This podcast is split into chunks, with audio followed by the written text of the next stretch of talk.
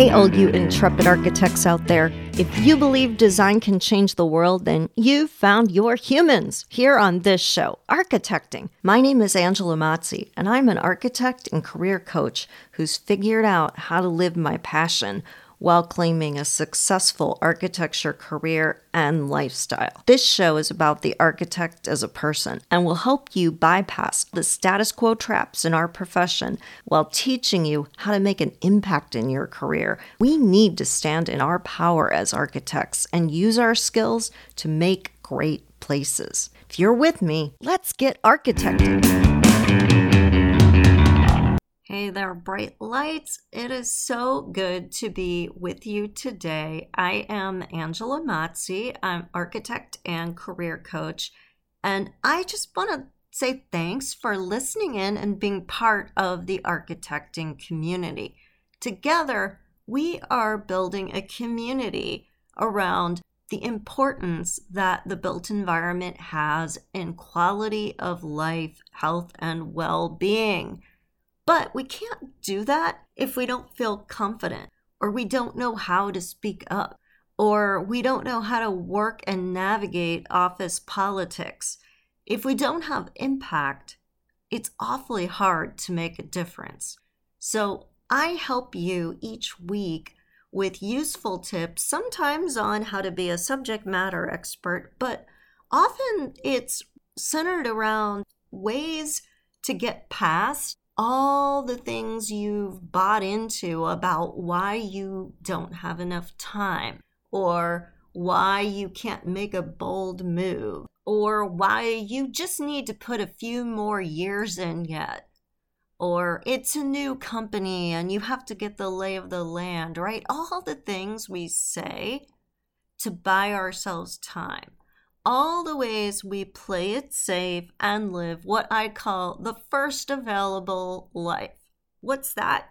Well, it's like when you walk into a restaurant and they're crowded and you just want to eat and you say, I'll take any table, whatever is first available. How often do you catch yourself taking what's first available in your career? Instead of being more strategic and going for what you want? How many times do you say, I need a paycheck, so I'm going to stay at a job I hate? Or I'm not sure I can walk away from these benefits. Or maybe the devil you know is better than the one you don't know. And if I change jobs, I'll be more miserable than I am right now. Or maybe no one would value me if I move on, right? All the ways we count ourselves out, all the ways we look at what are considered the safety metrics of how we do our job, the things we know we can nail. But you know what? Sometimes what you're good at isn't what you like to do. And I know this from experience. So I started out early in my career and quickly got promoted to being a project manager. Now, that seemed like upward mobility and a big score when I was a young architect working at a small firm on small projects because being a project manager also meant I was the lawyer, the real estate agent, the designer, you name it. I wore many hats. However, I quickly noticed when I moved to a bigger firm and had bigger projects that suddenly being a project manager wasn't so much fun anymore. It was all billing and scheduling and administrative headaches and writing contracts, and I never had a chance to draw. And I had to do some serious soul searching around this because it felt like a demotion to not be a project manager, right? That's the high rung on the ladder, the brass rings we're all supposed to swing for. But it wasn't what I really wanted to do at all. Just by taking the default options, by going for what's first available in your career, you can quickly find that you end up being really good at stuff that if you have a choice, you'd rather not be doing at all. So, how do we do this? How do we stay motivated, stay clear, and focus on the career we want that's part of the lifestyle we want, right? Because it isn't just about work, there's a whole bigger picture world out there about what we love to do that we want to keep doing. And so, this is an interesting problem to have, right? knowing that you're good at something, but you don't really like it. So, what could you do that you're good at and that you like? Well, I find this is a huge problem that creatives have. We kind of feel like what we love to do must not be the right thing, that that's just something to dabble in or play around with. Instead, we feel like we're quote unquote supposed to do certain things and get certain outcomes. So there's a certain structure, especially in the architecture, or graphic design, or other kinds of more service based creative businesses where you are supposed to do things a certain way. And if that way vibes with you and picks up on your talents as well as what you love, what your passions are, awesome. But if it doesn't, you're kind of this square peg trying to just squeeze in there, right? And shave off your corners so you fit, which doesn't feel good at all, right? Can you relate? It's really easy to know what we don't like right? We have this visceral reaction to it. We tend to complain about it, have negative thoughts. We can recognize what doesn't feel good and what we don't like really clearly. But it's the story around that then that matters because instinctively, if we don't like something, if we would walk away from it. But we've trained ourselves to stay in it because we think we have to because we don't know how to move towards what we do like. And we've spent so much time inuring ourselves to what we think we're supposed to be doing that we've completely lost sight of what would bring us joy. To help you with this, I have a free tool. It is right on the front page of my website. So if you go to architectingpodcast.com, you can download something called an archetyper. And what is an archetype? Well, it is a radar graph and it has multiple listings of types. Now, I know you've probably said, Oh, I've taken personality quizzes or aptitude charts. I've seen all this stuff before. But what's different is I made this and I made this specifically for design professions. So the roles and the descriptions that you see are very industry specific. So you will read them and you will understand what they are and you'll relate to them. So what I want you to do is you you look at the graph, right? And the center is 0 and if you go all the way out to the edge of the circle, it's a 10. For each of the aptitudes and traits listed, read it, think about what you know about what that kind of work entails. These are not job descriptions, they're really roles you play. So, where you work, there might be three or four of these bundled into a particular job description. So, don't worry about labels, just worry about the role that each of those plays and rank it in terms of what excites you, what lights you up, what things just click with you. And then when you're done, you can connect the dots. And the way that I've grouped these, like things are kind of adjacent to one another on the edge of the circle. So, what you should start to notice is that there's a clustering of the things you really like, and the other things kind of diminished on the wheel, sort of like a windrose.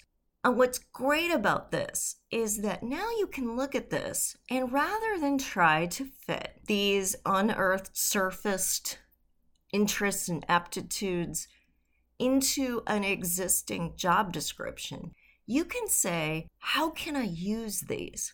What can I create now that I understand that this is where I want to play? What size company might I need to work at so I wouldn't have to do any of the other stuff? Or who could I hire who could do some of that other stuff so I don't have to? It's a great tool to really help you get clarity on what you love, not what you think you're supposed to be doing. It's totally free. I made it just for you. I actually originally developed this a few years ago when I was writing my career crisis book, and I pulled it out as a standalone because I think even though it's part of the book, I don't want you to have to buy the book. I think this is valuable enough that you need to get it for free. You need to understand this about yourself, get these insights, and start applying them. If after you do that, you're like, I want more, you can buy the book. It's available on Amazon, or you can buy my new digital course which is kind of an expansion of a lot of the themes in the book. It is called Thrive, and there's also a link to that on the front page of the website. If you're interested in that, if you want to go even deeper, if you want to take a four week journey where we'll go one by one and unpack how to get clarity, how to build your network, how to work with people, especially when you encounter difficult people or problems, how to work with cycles of creativity and understand that it's not always about making and producing, but there also needs to be time for integration. You can learn a lot more there, and it's a great class. I have offered it before and had great outcomes with those who took it, great feedback. I packaged it all up at a special price. So you will get six videos of me teaching you the lessons, plus, you will get four 60 minute audios that were pre-recorded from when I taught the class live and you can hear audience Q&A which is also so beneficial because we can learn from others questions and then workbooks to go along with it. Normally, I sell this class for $150, but I'm running a special right now and it goes through the end of the week. If you use code LD21, you will get the class for just $100. And it is worth so much more than this.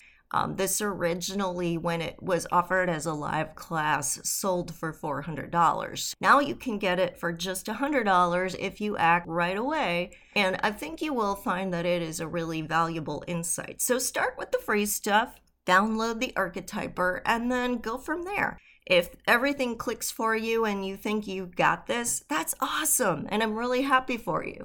On the other hand, be honest with yourself. If you look at it and you're like, I still feel lost, or don't know how to apply this, or I have a little bit of clarity now about myself, but I don't know what to do with that.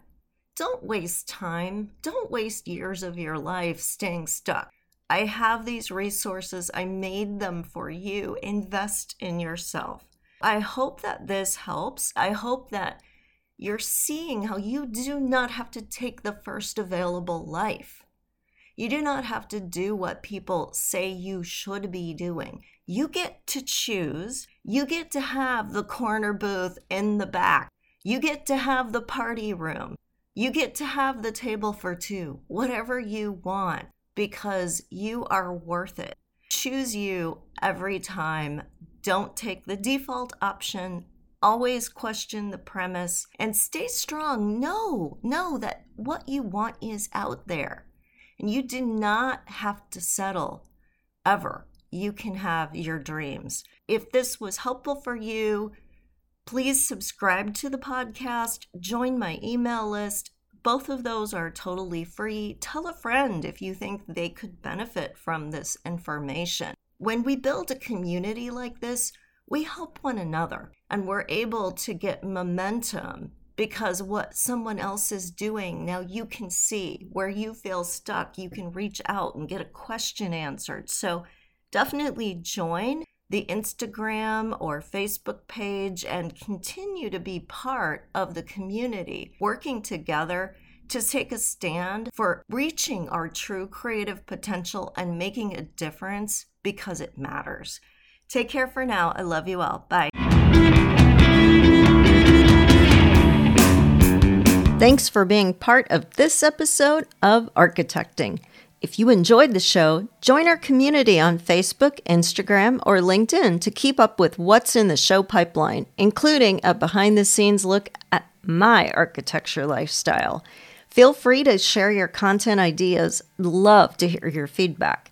You can also visit architectingpodcast.com to download free career content and learn about my classes, book, and coaching programs.